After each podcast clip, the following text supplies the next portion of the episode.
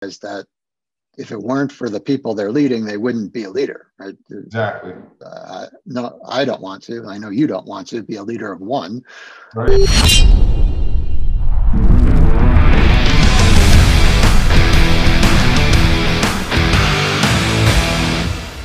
Well, good morning. Uh, welcome to another edition of the Art of Rona Leadership podcast.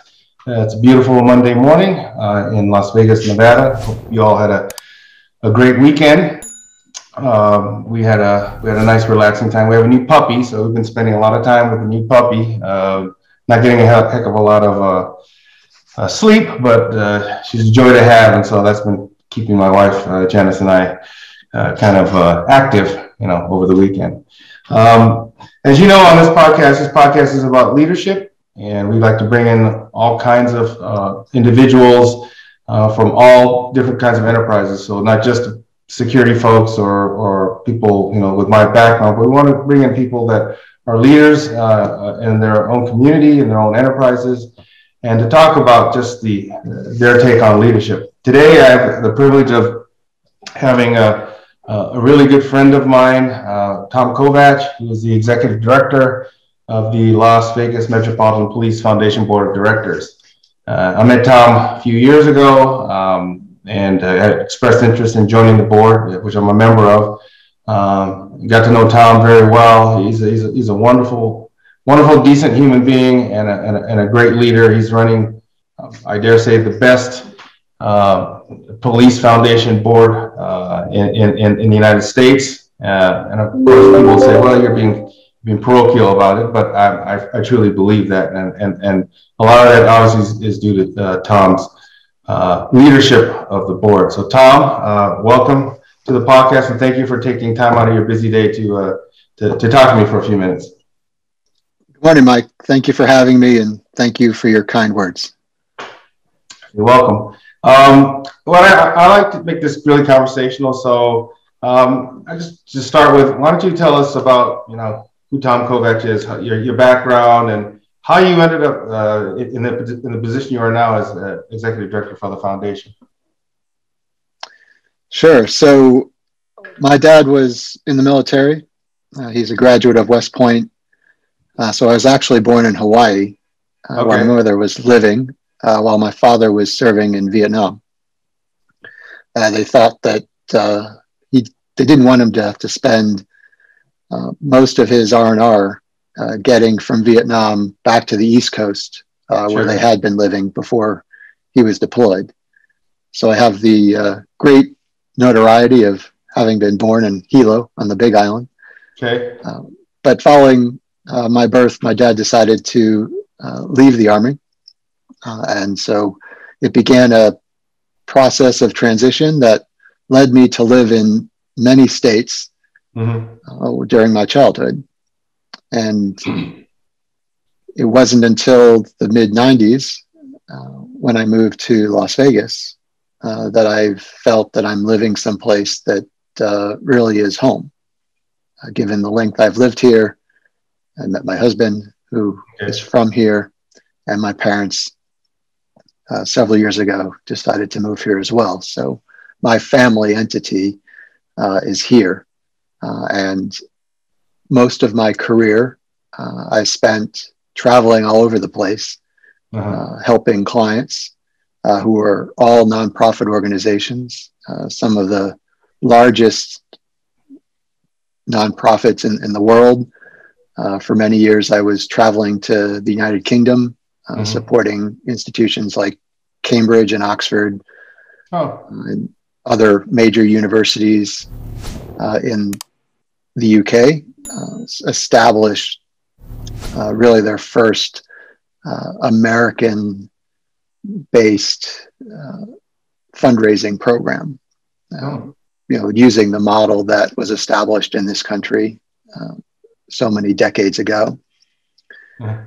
because it was new there. Right. And then uh, have really uh, dedicated my work uh, professionally to supporting nonprofits, uh, both from a fundraising standpoint, a board development standpoint, a strategic planning standpoint, executive mm-hmm. management standpoint. uh, and has also uh, served on a lot of boards. Uh, so not only do I do this work professionally, um, but I do it in my spare time, so to speak, uh, as a volunteer. And about eight years ago, uh, I decided to put up my own shingle and mm-hmm. start my own business rather than work for a larger company. And for the most part, uh, focus on Nevada, uh, where I call home, particularly Southern Nevada. Mm-hmm. Uh, I've had engagements uh, that have taken me around the world, around the country, um, but I am trying to spend as much time here, helping organizations here.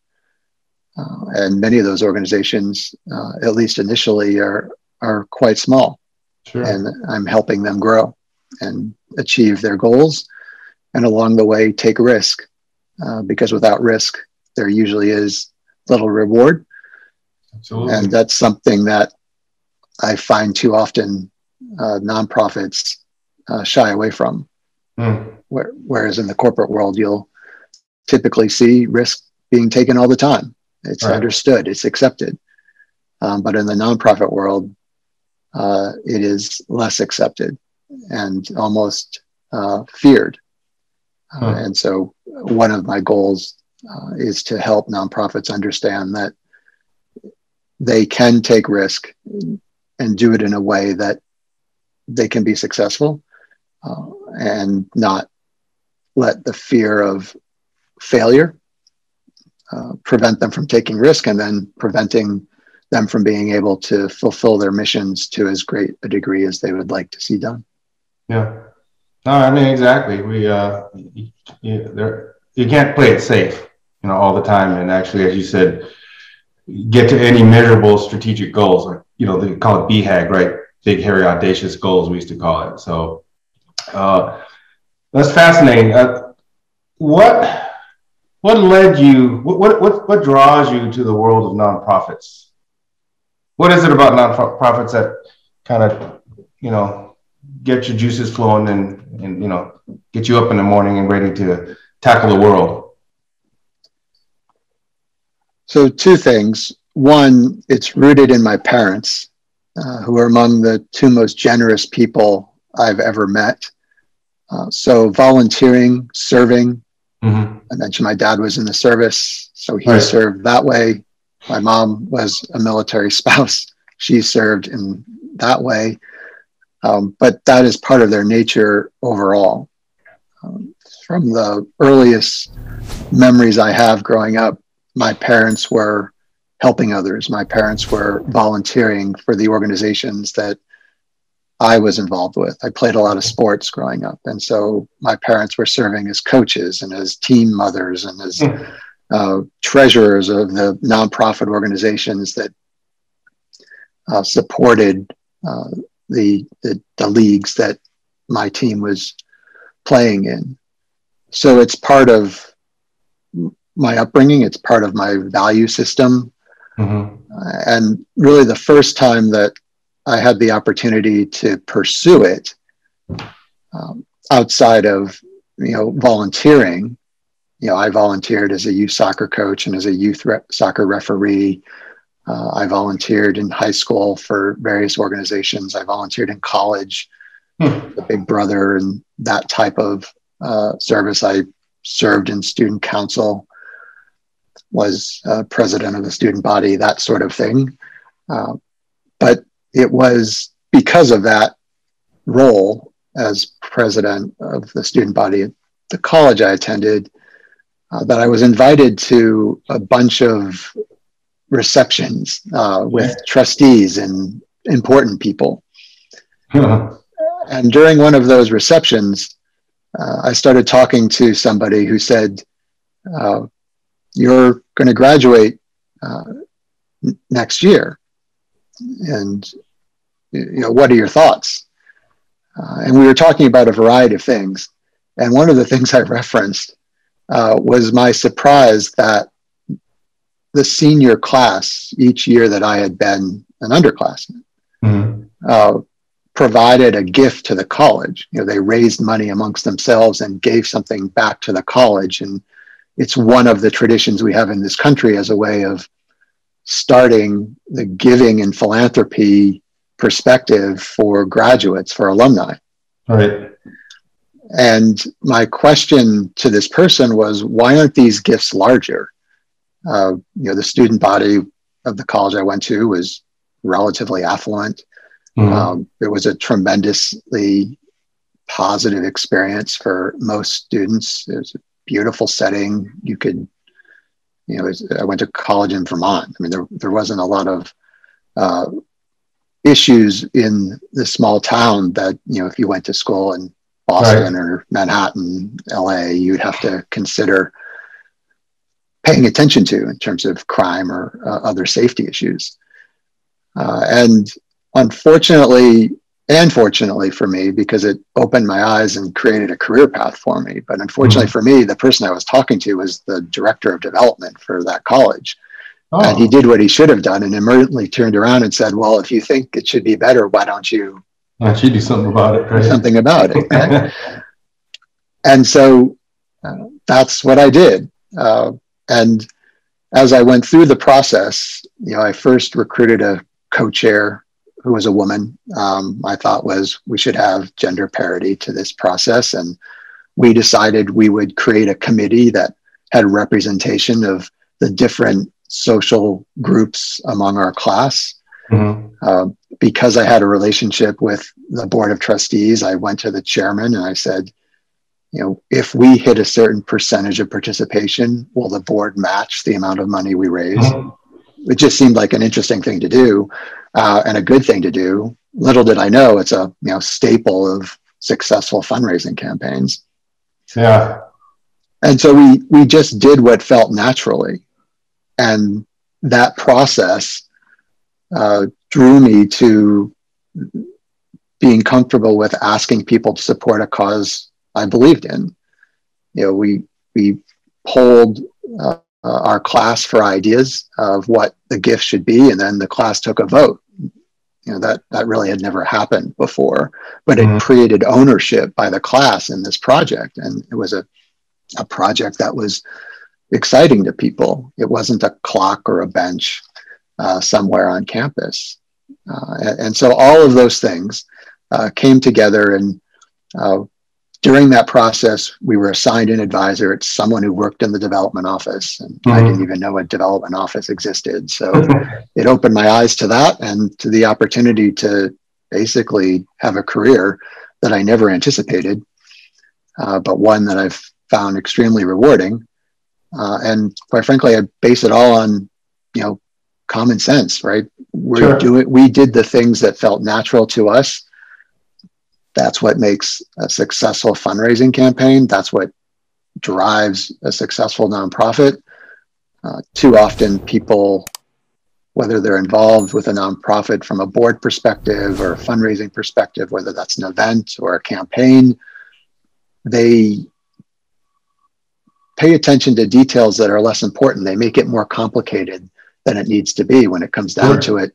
There's a need, there's a potential person who might want to support that need, and it's having a conversation uh, about supporting and what the impact could be and how that could change lives. Um, yeah. And here I am.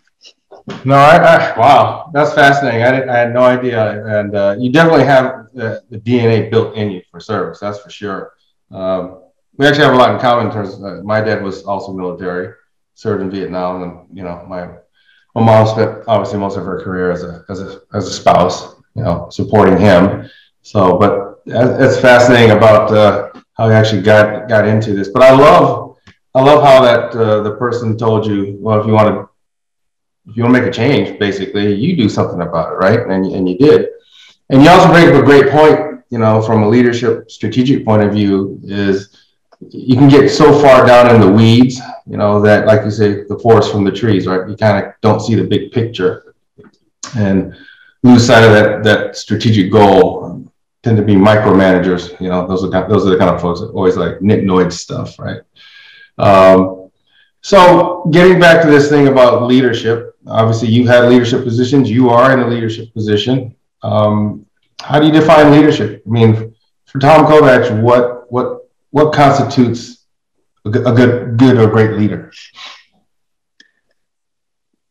So, those listening don't necessarily know that you and Janice, Matt, and I are good friends, and we were planning to go on a cruise together this month, and right. I was planning to bring along your book so I could read it. uh, but I'm going to go to a different book uh, that I read in college. Uh, that was written by a former CEO of a furniture manufacturer in Michigan called Herman Miller. Okay. His name was Max De Pree. Uh, he wrote a book called Leadership is an Art. And it has stuck with me uh, throughout my life. Uh, he essentially uh, defined leadership as setting reality mm-hmm. and saying thank you. And I think those two pieces are very important uh, to an effective leader. And there are two things that I have tried really hard to do uh, throughout my career and any aspect of my life where uh, I'm being called to serve.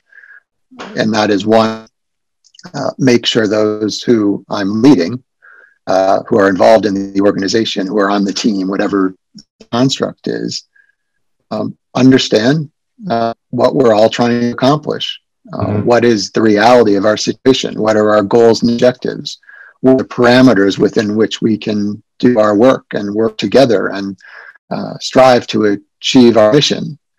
It's all fundamentally important uh, that a leader sets that tone, sets that stage, and uh, feels comfortable letting people know that we're going off track. You know, this is our reality. We need to to to refocus because the last thing anyone wants to see happen is for their time to be wasted, sure. for them to feel that they're not contributing, um, and you know, a good leader will ensure that that they are doing everything they can to support their team, support their organization, support mm-hmm. those whom they're leading to help them be their best.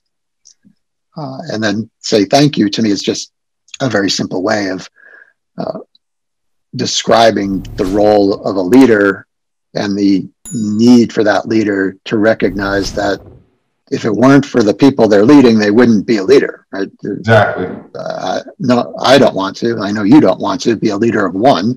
Right. Uh, yeah. So, uh, ensuring that those whom I'm leading feel that they're being recognized, that they're being supported, and that they fundamentally know that I view my role first and foremost to enable them, mm-hmm. to support them, to help bring down barriers that might exist to their success and to their fulfillment of the role that they're playing. And so those those two concepts uh, really have stuck with me and are pretty much the main two guideposts that I use to to lead. Yeah, no, that, I mean that's great. I mean, I I also like the fact that you you remember this from a book you read on leadership because real you know leaders are always reading, always studying, learning, growing. You know, no matter what position you get in, and I'm the same way. There are books that still stick with me um, in terms of how I try to formulate my own leadership style. But one thing you said is, is striking. It's so simple in, in the concept of saying thank you and appreciating people and making them feel like they're having a contribution. And it's amazing to me, and you've seen it too, I'm sure, how many times that does not happen. Um, you, then you feel like you're a cog in the wheel and you know you have no no skin in the game. And and as you know, they keep saying that uh, all these studies that come out year after year about why people leave enterprises, and a lot of them they leave it. HR finds out they leave because of the boss, right? And uh, the work environment. So, no, I, I I'm with you 100. percent And it's like I said, something so simple is just beyond the grasp of a lot of folks in, in quote, quote leadership positions, right? Um, you you've had to adapt to a lot of change, I suspect, in, in your careers, right? In, in your in your path, your your professional journey and and and uh, in your leadership journey. Uh, but change is constant, um, whether it's change from pandemic or whether it's, it's, it's change in the business climate or like in 2008 with the recession. Um, how do you how do you adapt to change? I mean, what what are the tools you use um, not only for you to adapt to change, but for the people under your command to keep them motivated, to keep them going in the, in the in, you know keep them going forward in the midst of changes or or problems or things that are affecting your your, your business.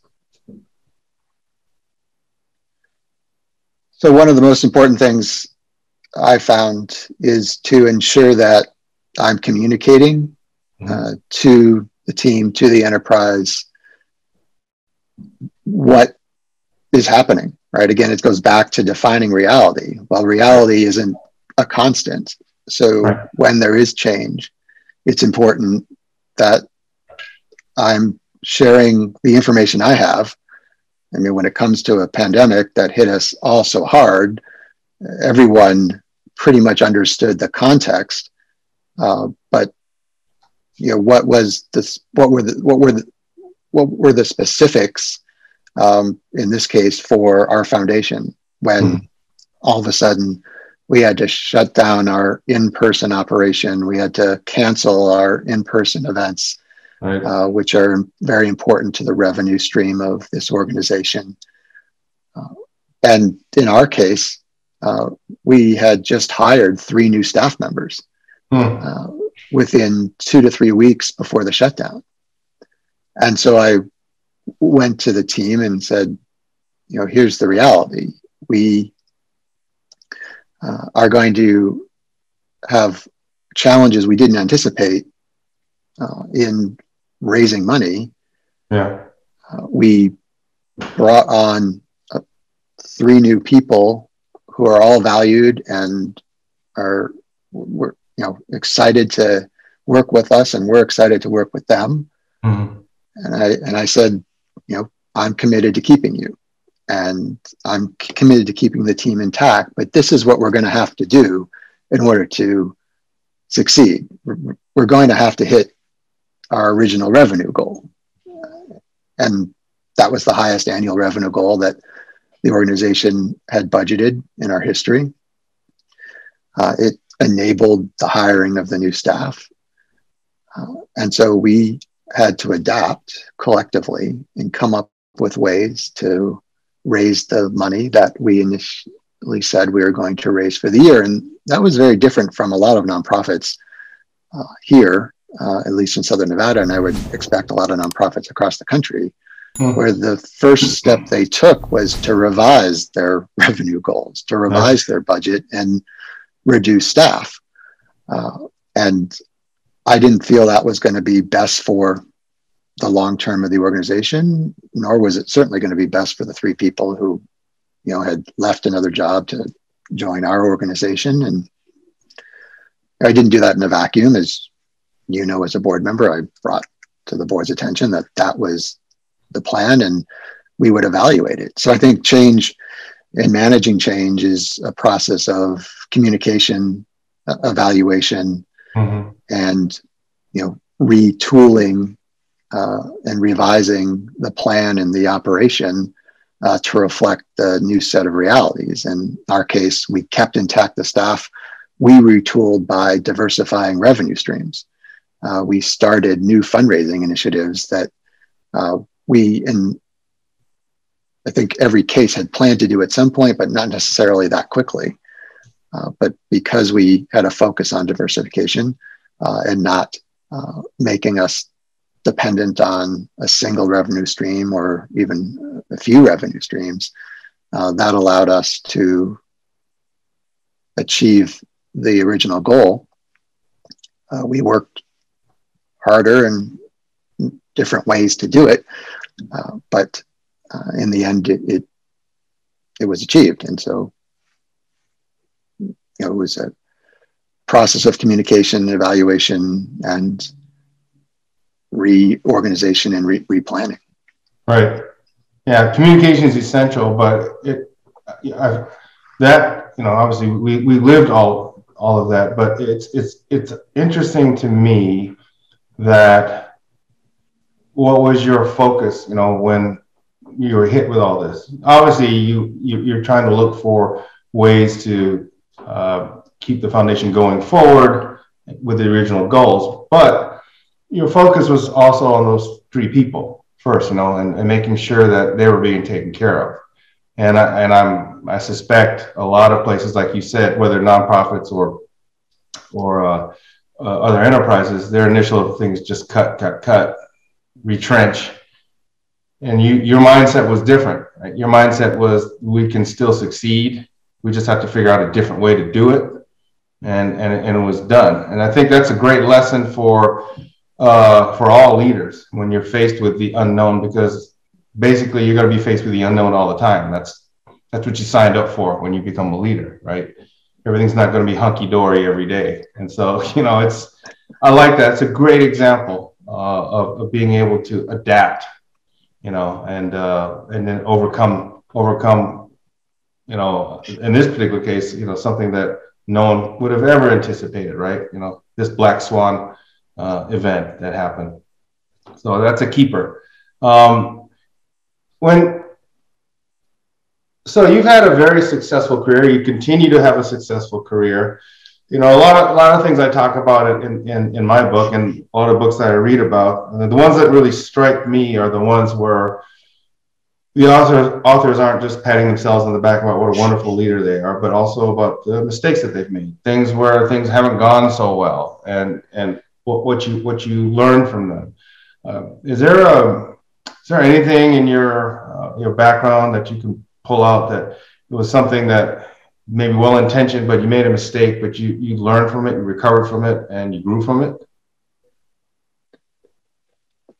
So the flip side of being generous is at times we allow ourselves to be too nice or nice when we should be sterner. All right, uh, I'm with you. I'm with you. I have a lot of examples of those, right? Uh, okay.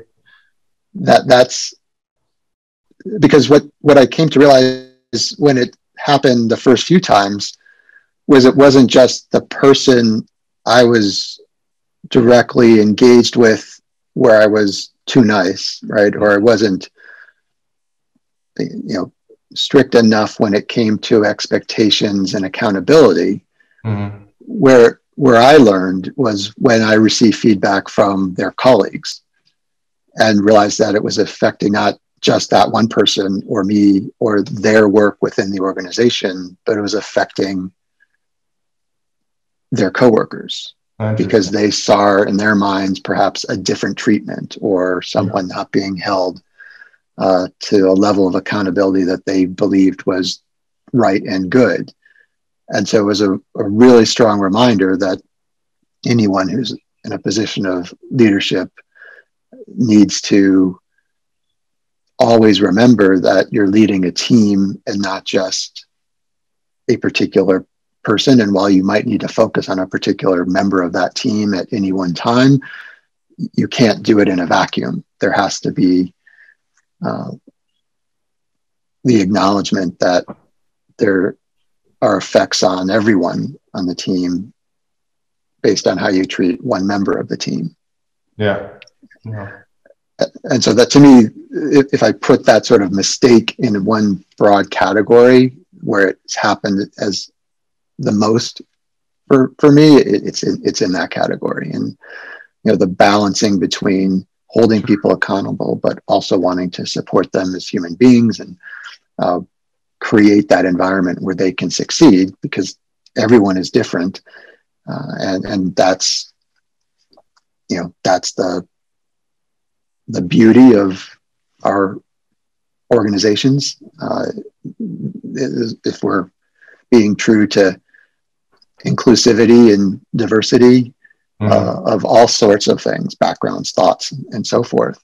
Um, but it's also the challenge because the more inclusive we are, the more diverse we are, we're going to have more instances where conflict arises mm-hmm. um, because different perspectives are working together and different ideas are being shared and different approaches and and so that was a that that's been a, an important lesson for me to to know that I want to be nice, I want to be kind, but I also have to ensure that you know I, am in that context of setting reality, sure. ensuring that all team members know what they need to do, where they might be falling short. I can't, you know, give them everything all the time. Um, and that doesn't mean I dislike them or think they're doing a poor job. It just means for the good of the organization, uh, we, we can't do everything that everyone wants or needs at a particular moment in time. Yeah, amen to that. Yeah, I've, I've, I've had similar situations, you know, and and and someone told me years ago that you know when you're when you're in charge, people are always watching you, right? They're always even if you you know if you don't think they are, they're always watching you, and so but yeah, we're humans, right? We want to we want to be liked. We want to like other people. We want other people to feel fulfilled. And but it is it is a balance. So I'm glad you pointed that out. Uh, so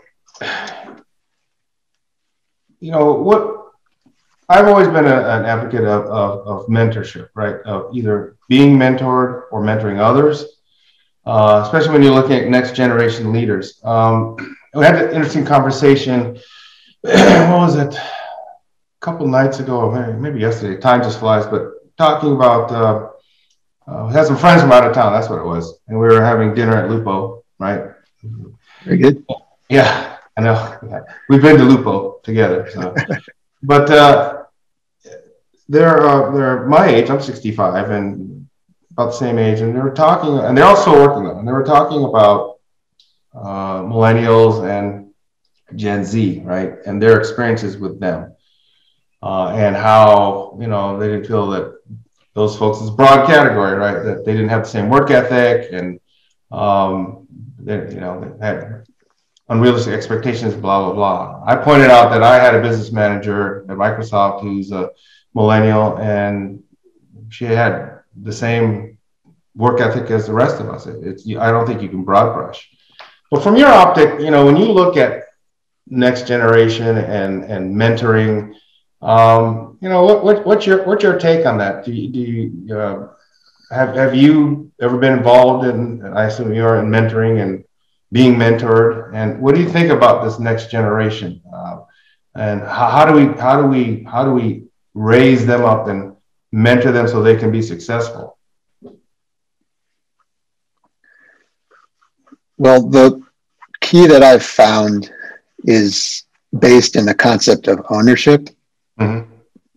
You know, whether you're, and I'm not good with all the terminology, but whether you're in your 60s, 50s, 40s, 30s, 20s, people want to feel as if not only are they working for something or working for someone, but while they might not have the you know fiduciary responsibility or equity in something, they still want to feel as if they're an owner of something, right? They own their work, they own the, the, the destiny of the organization, the team they're working on.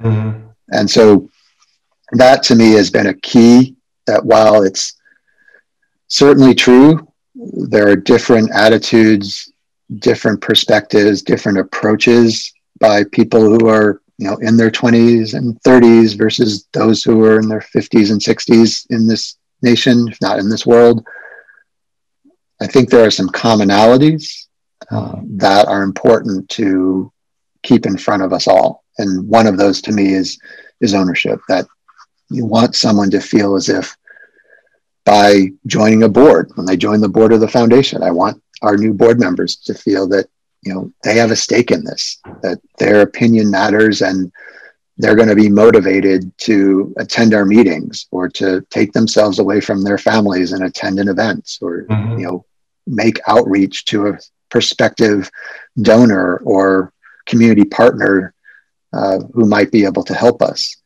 and it's no different than an employee uh, regardless of their age i want them to feel that they have some ownership in their course of work and their path and the outcome of their efforts. And that means, very importantly, in my mind, uh, being somewhat hands off as a leader, being trusting of the people that they can put their stamp on something. They might do it differently than I would have done it, but that's okay. Yeah. If we have a mutually agreed goal, uh, outcome, uh, and w- there's some parameters in which you know we do the work. One, it should be legal, mm-hmm. as an example. Yeah, uh, that'd be important. Yeah. um, it's okay if their path is different or the sure. ideas they bring to the table are different. And then, you know, the extension of that is it's okay if they make a mistake, right? Mm-hmm. And they're not going to, they have to understand that they're not going to necessarily be punished for trying something that doesn't yes. work. Yes. Um, and so I think that's all very important. And I think that's probably critically important, at least in my experience, to working with the generations that you've outlined. Um, because, you know, their, their perspective on life is very different than yours or mine in, in many cases because they haven't lived through what you and I have lived through. Uh, however, they've lived through experiences where they didn't, because they're younger, they didn't have the benefit of hindsight and experience. And so uh, I think if, at least I found that if, you know, you, I can help them understand that they have ownership in this just as, you know, much as people older than them do um, mm-hmm. in their work that, that that helps them be motivated and devote the time and energy uh, that's necessary to to get the job done and you know bless them that they can figure out a technology that I don't necessarily know as much mm-hmm. about that helps them do something faster or differently than than I would have done it or we would have done it you know 10 years ago, 20 years ago, or at their age. Yeah, no, uh, exactly. Something you said just struck me. Uh, um, and you talk about allowing them to make mistakes, right? And and not jamming them for it, you know, all the time, but letting them use that to learn and grow. That happened to me earlier on in my career. That had I did something that I shouldn't have done for all the right reasons, and had the person at the time my, my supervisor not treated me well and tried to tried to make it a, a learning experience, but just said, hey, you know, you did something wrong, you know, and punish me or whatever it was. Uh, you know, the, the my take on you know taking risks, as you talked about earlier in the conversation, or or or making mistakes, it would you know I'd have been gun shy probably right for a long time. So uh, that that's that's extremely important lesson that uh, those of you listening to the podcast need to take from what, what Tom just said. One thing, and we'll, we'll wrap this up in, in a little bit, but I, it, it, so you mentioned that we were supposed to be on a cruise, right? So for those of you listening, um, uh, Tom and Matt, Janice and I, we were all supposed to go on a cruise, a river cruise to Vietnam, but you know, COVID hit, and so hopefully, well, next year we'll definitely get it done. That's right but it just when you mentioned that it, it struck me because there's this whole issue that happens in the realm of leadership about you're taking your time off days off taking your vacation relaxing unwinding right uh, i talked about that actually in another in a podcast when i was just we were in cabo and i just talked about the importance of it you've seen it yourself in your professions i'm sure and we i've been i've been guilty of, of practicing is it's like remember back in the government or back in uh, at, at, Microsoft, you know, you accrue so many vacation days, and sometimes it's like a badge of honor how much you didn't use, right? right. I find that stupid nowadays, but you know, when I was younger, I thought, oh, this is pretty cool about the vacation days. When you are able to unwind, whether it's a weekend or uh, going on vacation, how do you handle business? I mean, do you do you think about business? Um, what's your take on that as a, from a leadership perspective? So I do think about business usually when I'm on vacation. Uh, in part, it's due to the fact that we can remain connected sure. so easily.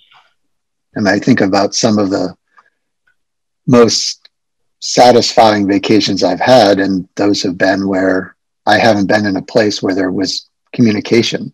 Okay. Uh, there there wasn't cell service, or there wasn't, uh, Yeah. which in this day and age is increasingly more difficult to to find. But um, so I, I think that point you raise is so important, and it's one of the things that I have been most impressed by Matt and the police department is in my work on almost every vacation I've ever taken, I was connected.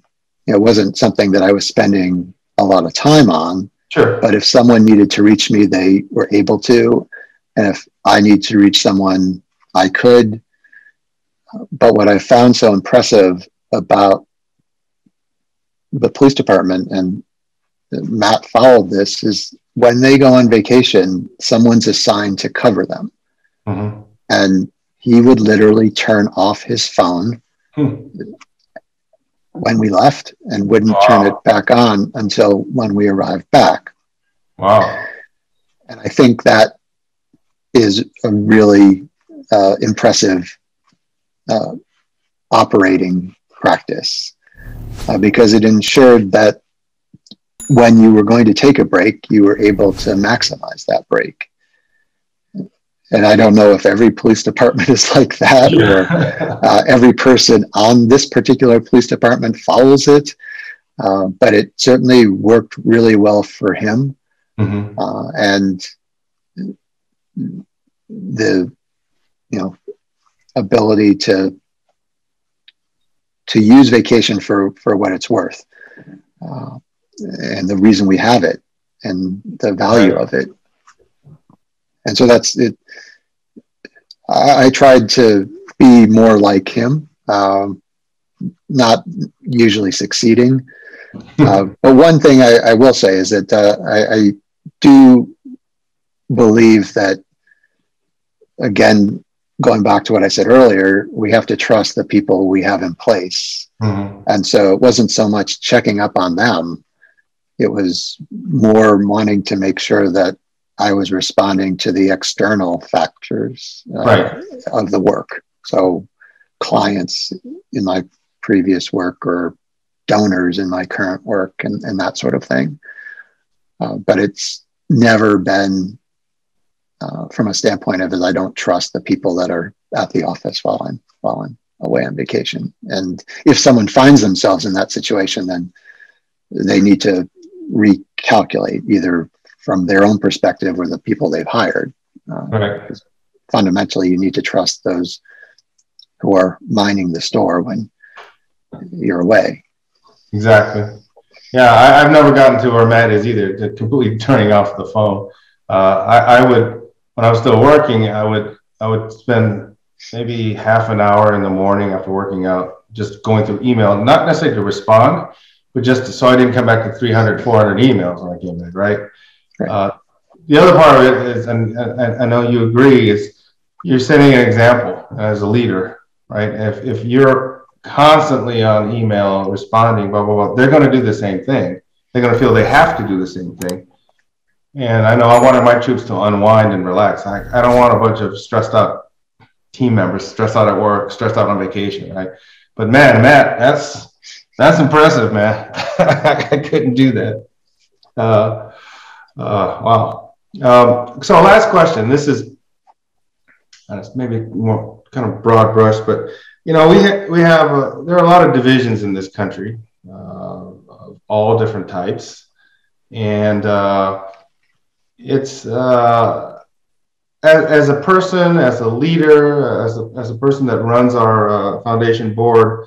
Um, how, are, you are you a hopeful person? Are you hopeful for the future? I mean, how, how, how, do you deal with that all the stuff that's you see in the news and and the divisiveness in the country. How, how, what's your perspective in terms of how do you deal with it as as a leader?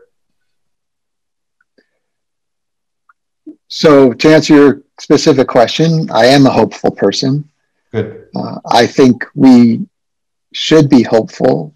Um, one, based on history, uh, and two, based on the spirit of the American people, right? And I don't want to speak too grandly here, but sure. We're getting at the divisions that, in many cases, in my mind, are centered uh, in our nation's capital uh, and are rooted in what I'd argue is a lack of leadership in a system yeah. that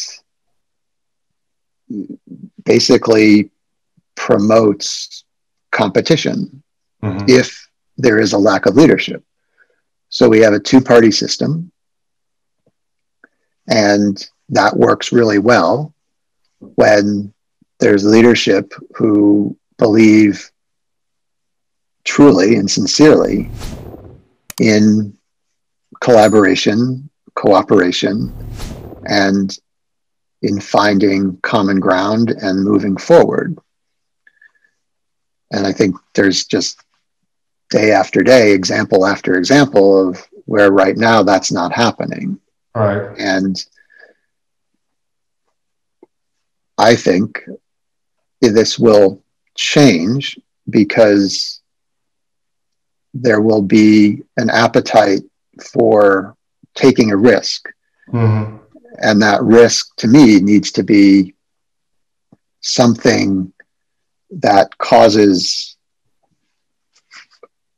the leaders of our nation who view themselves as leaders of one or two political parties to recognize that that isn't going to continue to work or that people will realize that they have to take a risk and figure out how to vote for something different.